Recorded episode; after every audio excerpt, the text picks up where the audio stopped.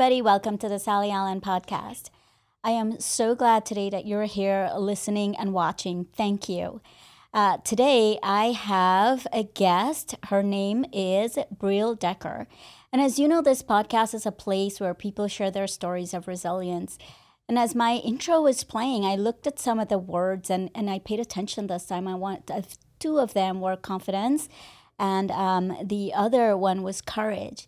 And Briell Decker is just the, the the spitting image of confidence and courage. And I'm so excited for her to share her story with us today. A little bit about her Briell Decker was the 65th wife of Warren Jeffs uh, in a polygamous uh, relationship. She is now, she's been redeemed and restored. And she is the, let's see, she works at Short Creek and she is the resident aide and peer support peer support specialist. I wanted to say that right. So, Briell, welcome to the Sally Allen podcast. I am so glad that you are here. Thank you. Yeah. Um, I'm grateful to be here too.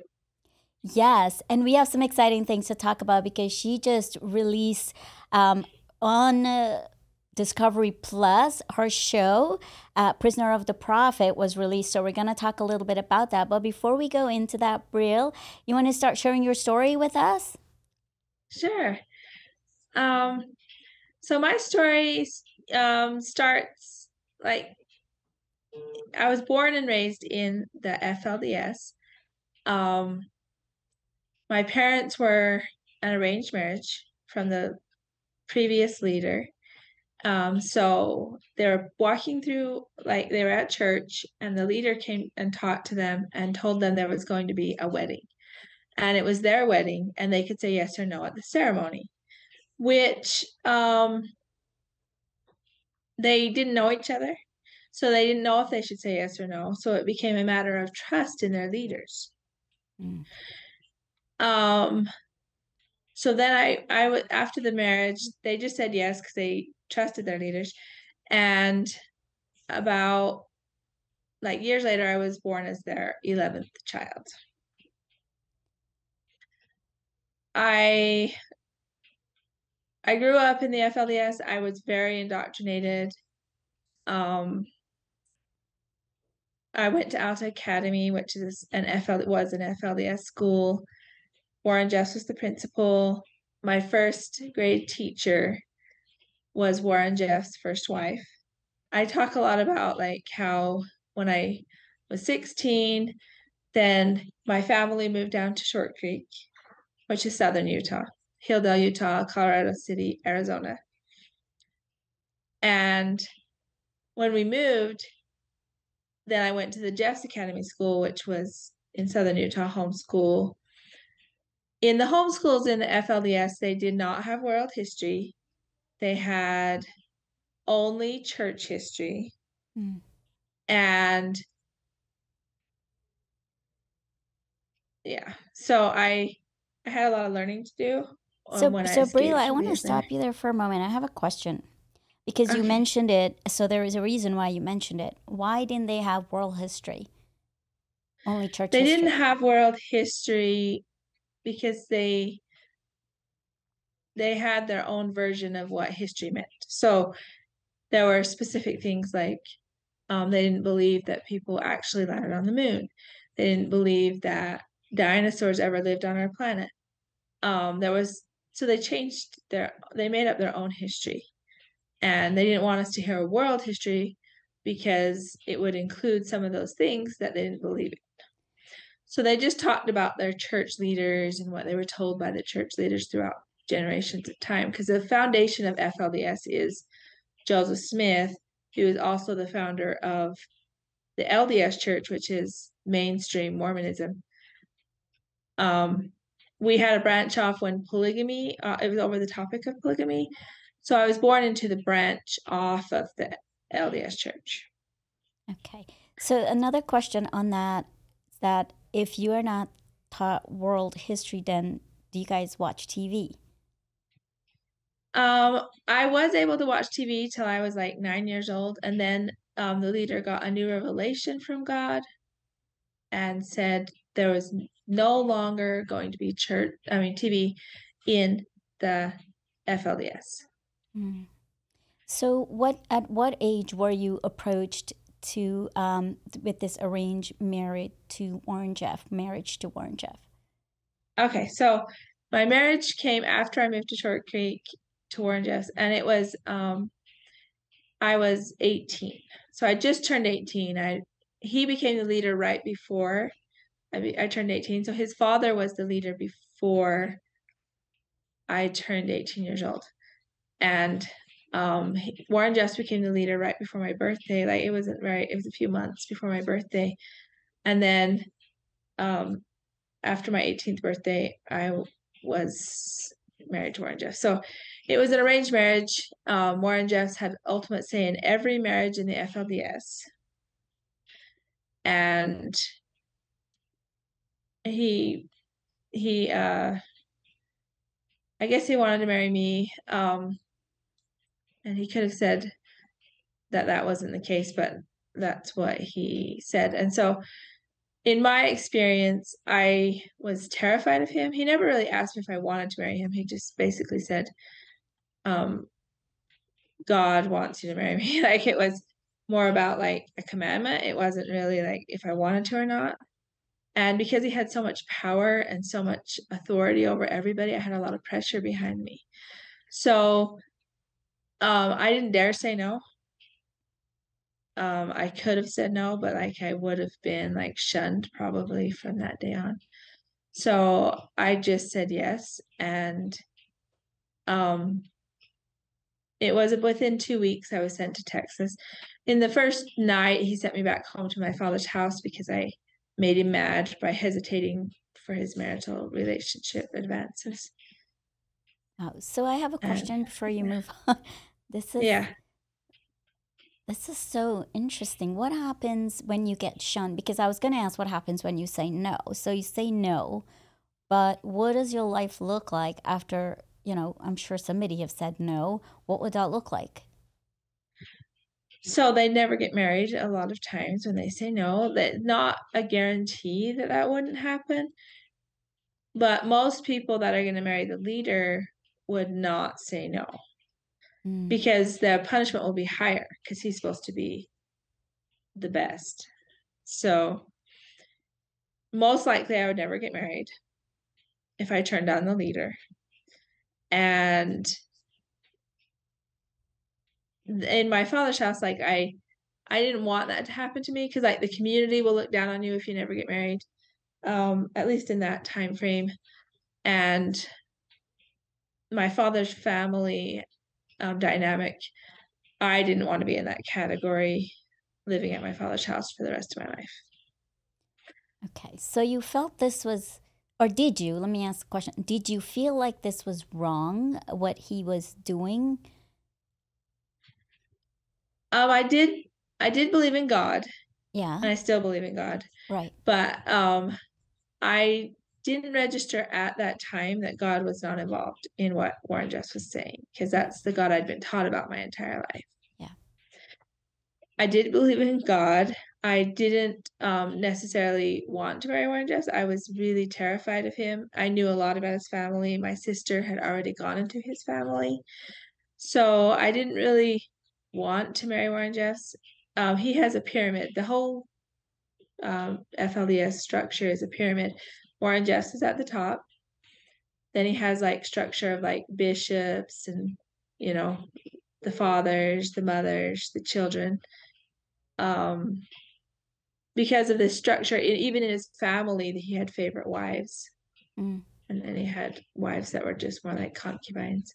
But he didn't call them that. He never called them concubines.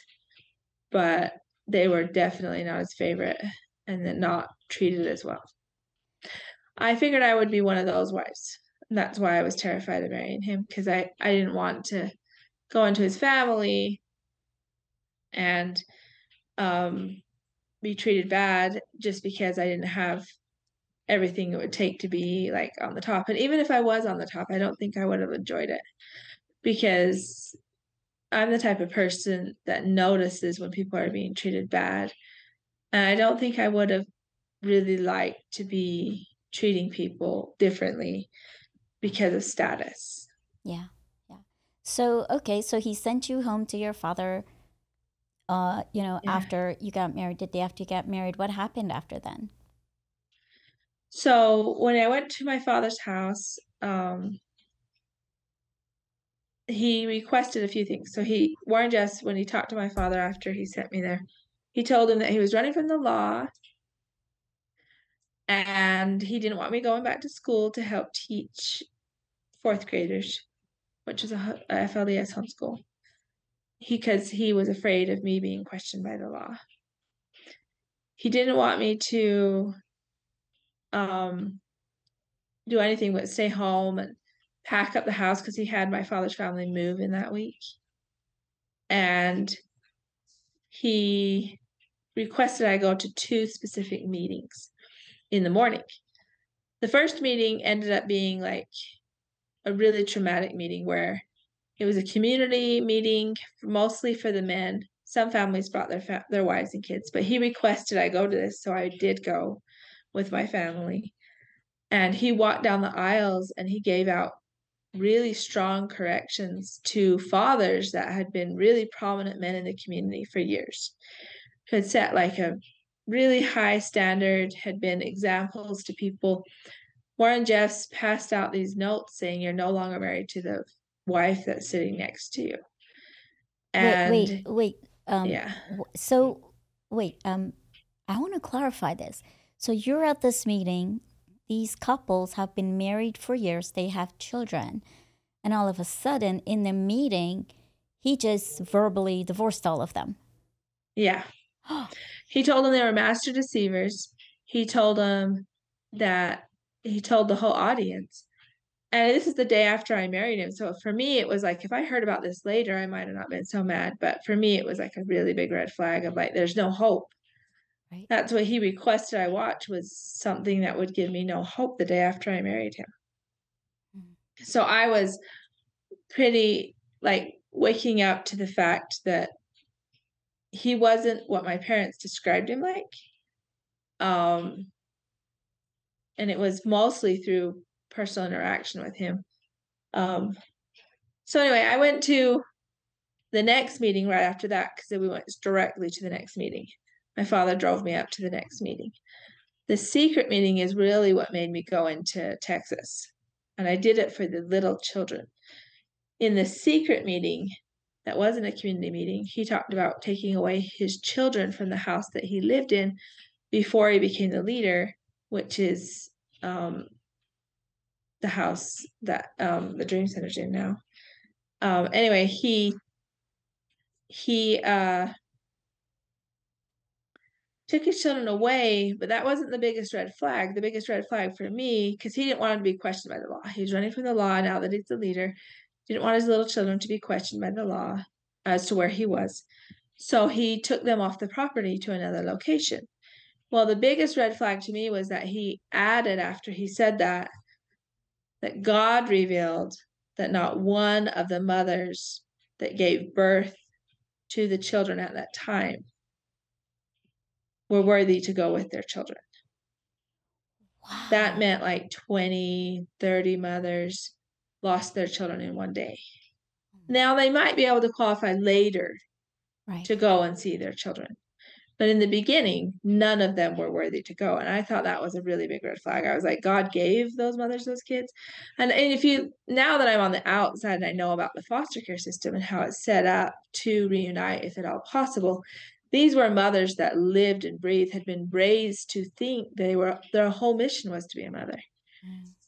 So they were not mothers that didn't want their kids. Right.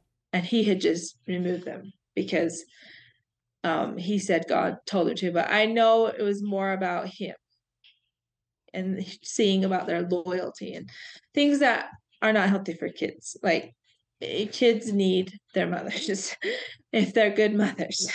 Yeah. So that sprouted you. So so all those red flags, I love it. You're you're indicating where the red flags were because that's usually one of my questions.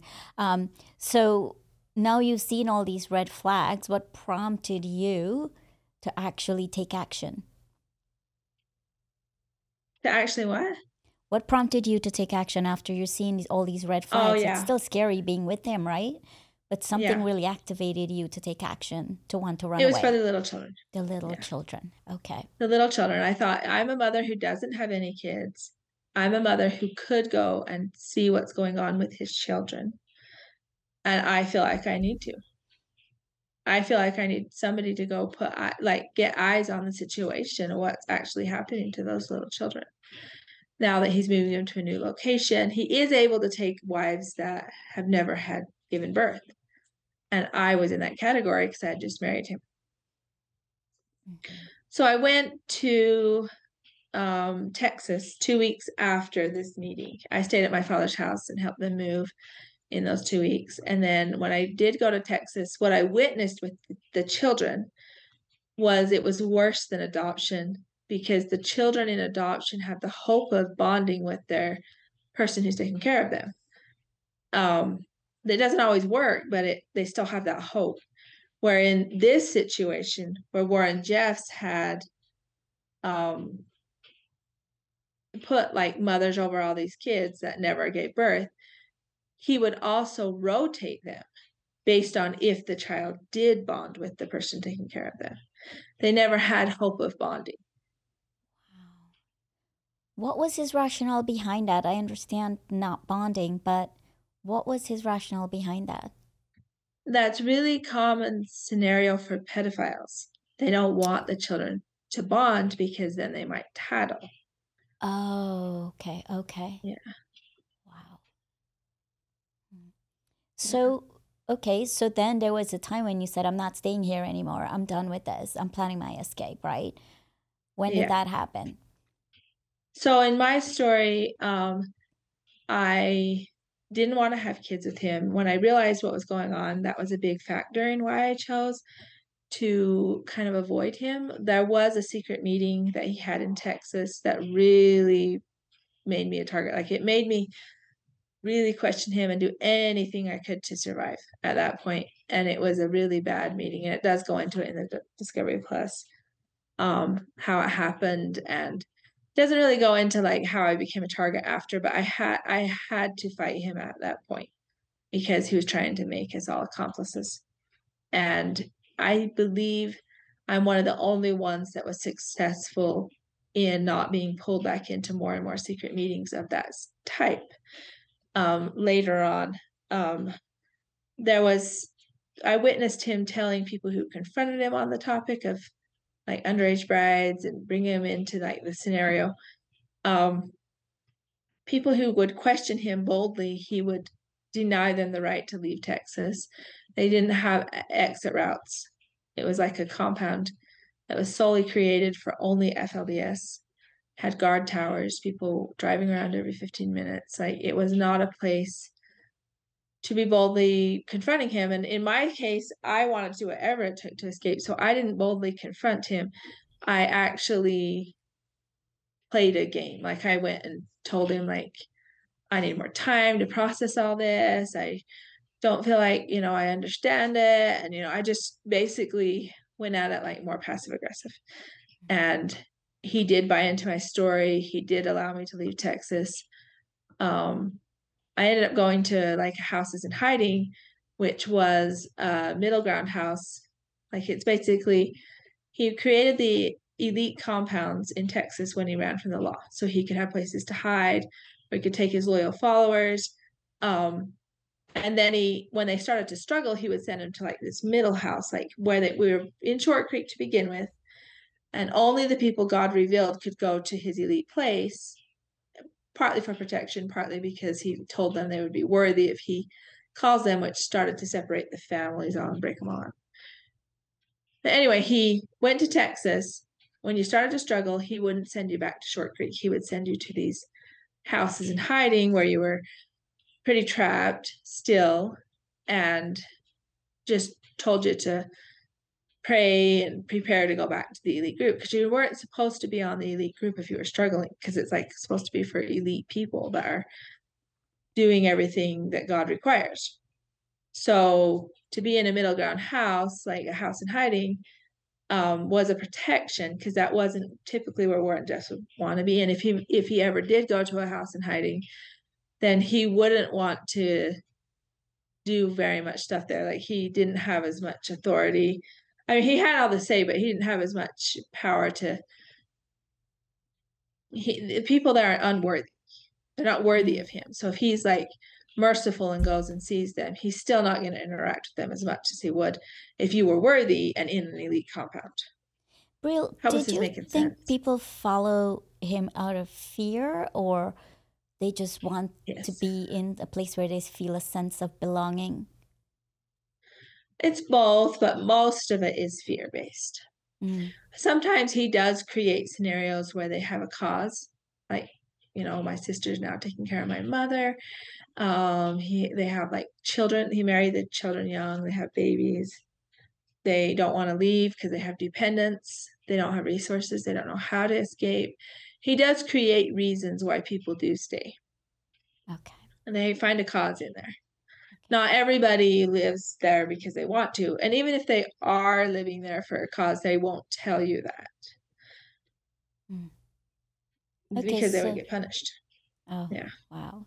So okay, so you left. You you you uh you know you you just kind of knew how to work your way out of there by not being aggressive. What happened after that?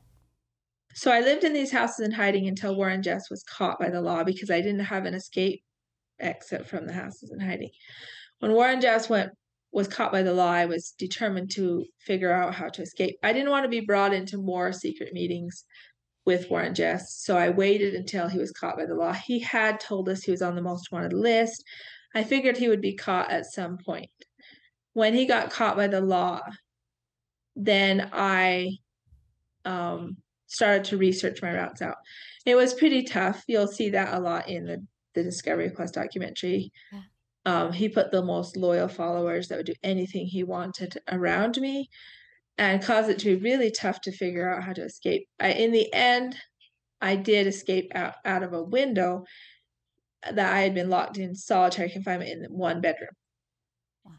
So um, I unscrewed the screws that were holding it shut with some scissors.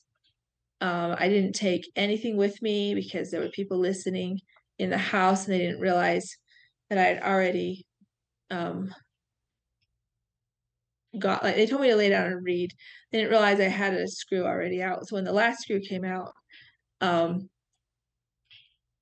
they uh, they knew that that had happened because I was pounding on it and it broke off. But um, yeah, they didn't come check on me because they didn't realize that the second one was already out. And I didn't open any drawers because at that point, if I had opened a drawer, they would know I was leaving. If I lay down and read, then um, that would be what they would want me to do. What I did was just climb out the window. So they thought that I actually laid down to read because they didn't realize I had a screw already out. When I climbed out the window, I didn't, yeah, like I said, I didn't take anything with me, didn't open any drawers. It took him two hours. Now I know it took him two hours to realize that I had actually left. Huge blessing for me was able to get out of Short Creek to a safer location until I, um, the next morning, you know, they went, the police officers went through the town with a picture of me asking about me.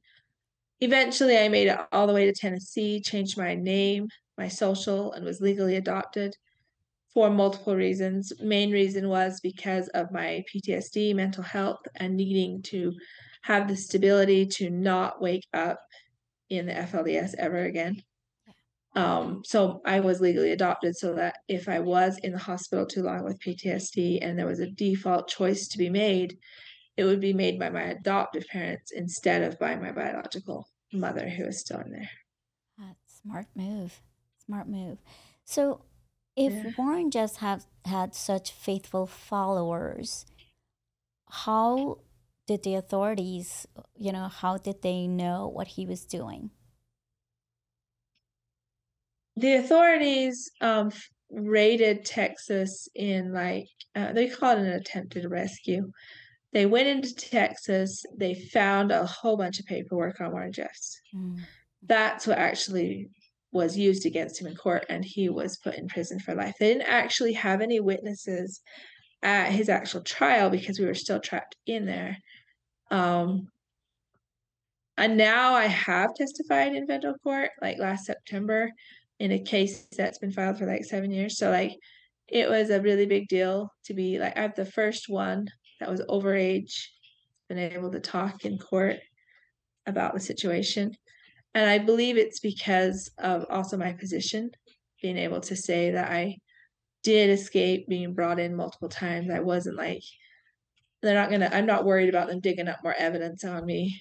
You know, I'm I'm pretty um grateful that I left after the introduction. Um where most people he would use like tools against them if they were dragged in multiple times. Right. he would actually use that as telling them you're an accomplice the world doesn't want you. Um, and i do feel like we do need to hear their stories out because some people had little children on the property in texas. They didn't want to be an accomplice but they also didn't want to fight him because if they did then they would lose the opportunity to protect their younger children on the property and then, so they never became a target. They would just like slowly work their way out. Um, that hasn't happened a lot but that has happened. Yeah i feel like you became a voice for all those women in there who can't speak for themselves when you went in court yeah. that day when you ran away and then you went in court that day right? Yes and also the documentary is very yeah. very about education. They really focused on like the layers of trauma. It was very educational. It's not just telling my story, it's actually educating people on how it happened, what happened, and why it happened. You know, like it's really big deal to know, like as an activist now. Yeah. I feel like it was important. The details were very important to express. I love that. Public. You said yeah. it in passing, but as an activist now, I absolutely Love that. So, how are you feeling being out of there in terms of empowerment? Like, you know, walk me through a little bit of that. Yeah. So, when I escaped and changed my paperwork, I did come back to Utah um, because I couldn't pay my rent when they changed my SSI, like my social security number. They didn't change my SSI in the same month. So, anyway, it was a miracle that, you know, I ended up coming back to Utah because um, a pilot that was XFLDS walked in my attorney's office and said, if anybody's in crisis, tell them to come home. Our town in the Short Creek is changing. It's mostly XFLDS now. Mm. Tell them to come back. Um, and here's some free tickets to help them get back. So I ended up flying back to Salt Lake. And when I got to Salt Lake, then I stayed with an XFLDS lady, but in the process of meeting more and more XFLDS people in Salt Lake area, because there's quite a few people out there, there was a I asked a lot of questions. I figured out I had rights to Warren Jeff's property in Short Creek through like a different system. Like it's it's the UEP, which is uh, set up by the church in the past, and then eventually it got to where um, uh, now that when Warren Jeffs ran from the law, the state took over the whole UEP trust and started giving titles back to people who had built the houses or wives of the people who had built the houses. Mm-hmm. So these were ex-FLDS people that were running the UEP now because the state took it over and gave it to ex-FLDS people. They knew I was a wife. I didn't actually get the house through the court system because I wasn't a legal wife. Right. But the UEP members knew that I was once Warren Jeff's wife and honored that. And I was able to get a 28,000 square foot house because I, um, and turn like I went and found a worldwide organization that is based. The main base that helps us is um, Phoenix Dream Center, and they do have one in LA.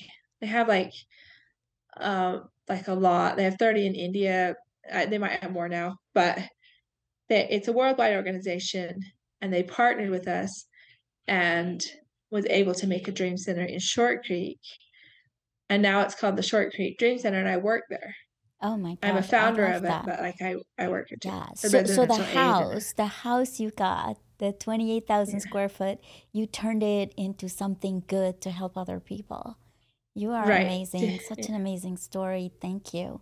Thank you. Thank you. So tell us a little bit about your show and how people can find it. It's on Discovery Plus, and it's called Prisoner of the Prophet, and it does have a seven day free trial if you haven't used it yet. So, yeah, subscribe and watch it. I will when Discovery Plus let me in. They're asking for some kind of pin code on my TV. I'm like, I don't know what this is. But anyways, um, so Uh, what's a takeaway for audience today, Briell? Okay, so if you want to support helping people escape, helping people in the ripple effects of the trauma, please go to shortcreekdreamcenter.org and donate or look over the site and figure out other ways to support us like they have mission crew options they have adopt a room options and you can also donate in other ways than just money.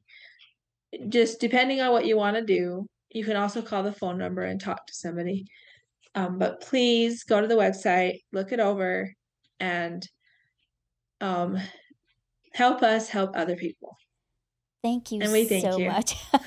Briell, thank you so much, so much for being on our show today. That was amazing. You I mean, man, I, I heard your story, but you went a little bit in depth today, and um, there were some shocking parts that I didn't know.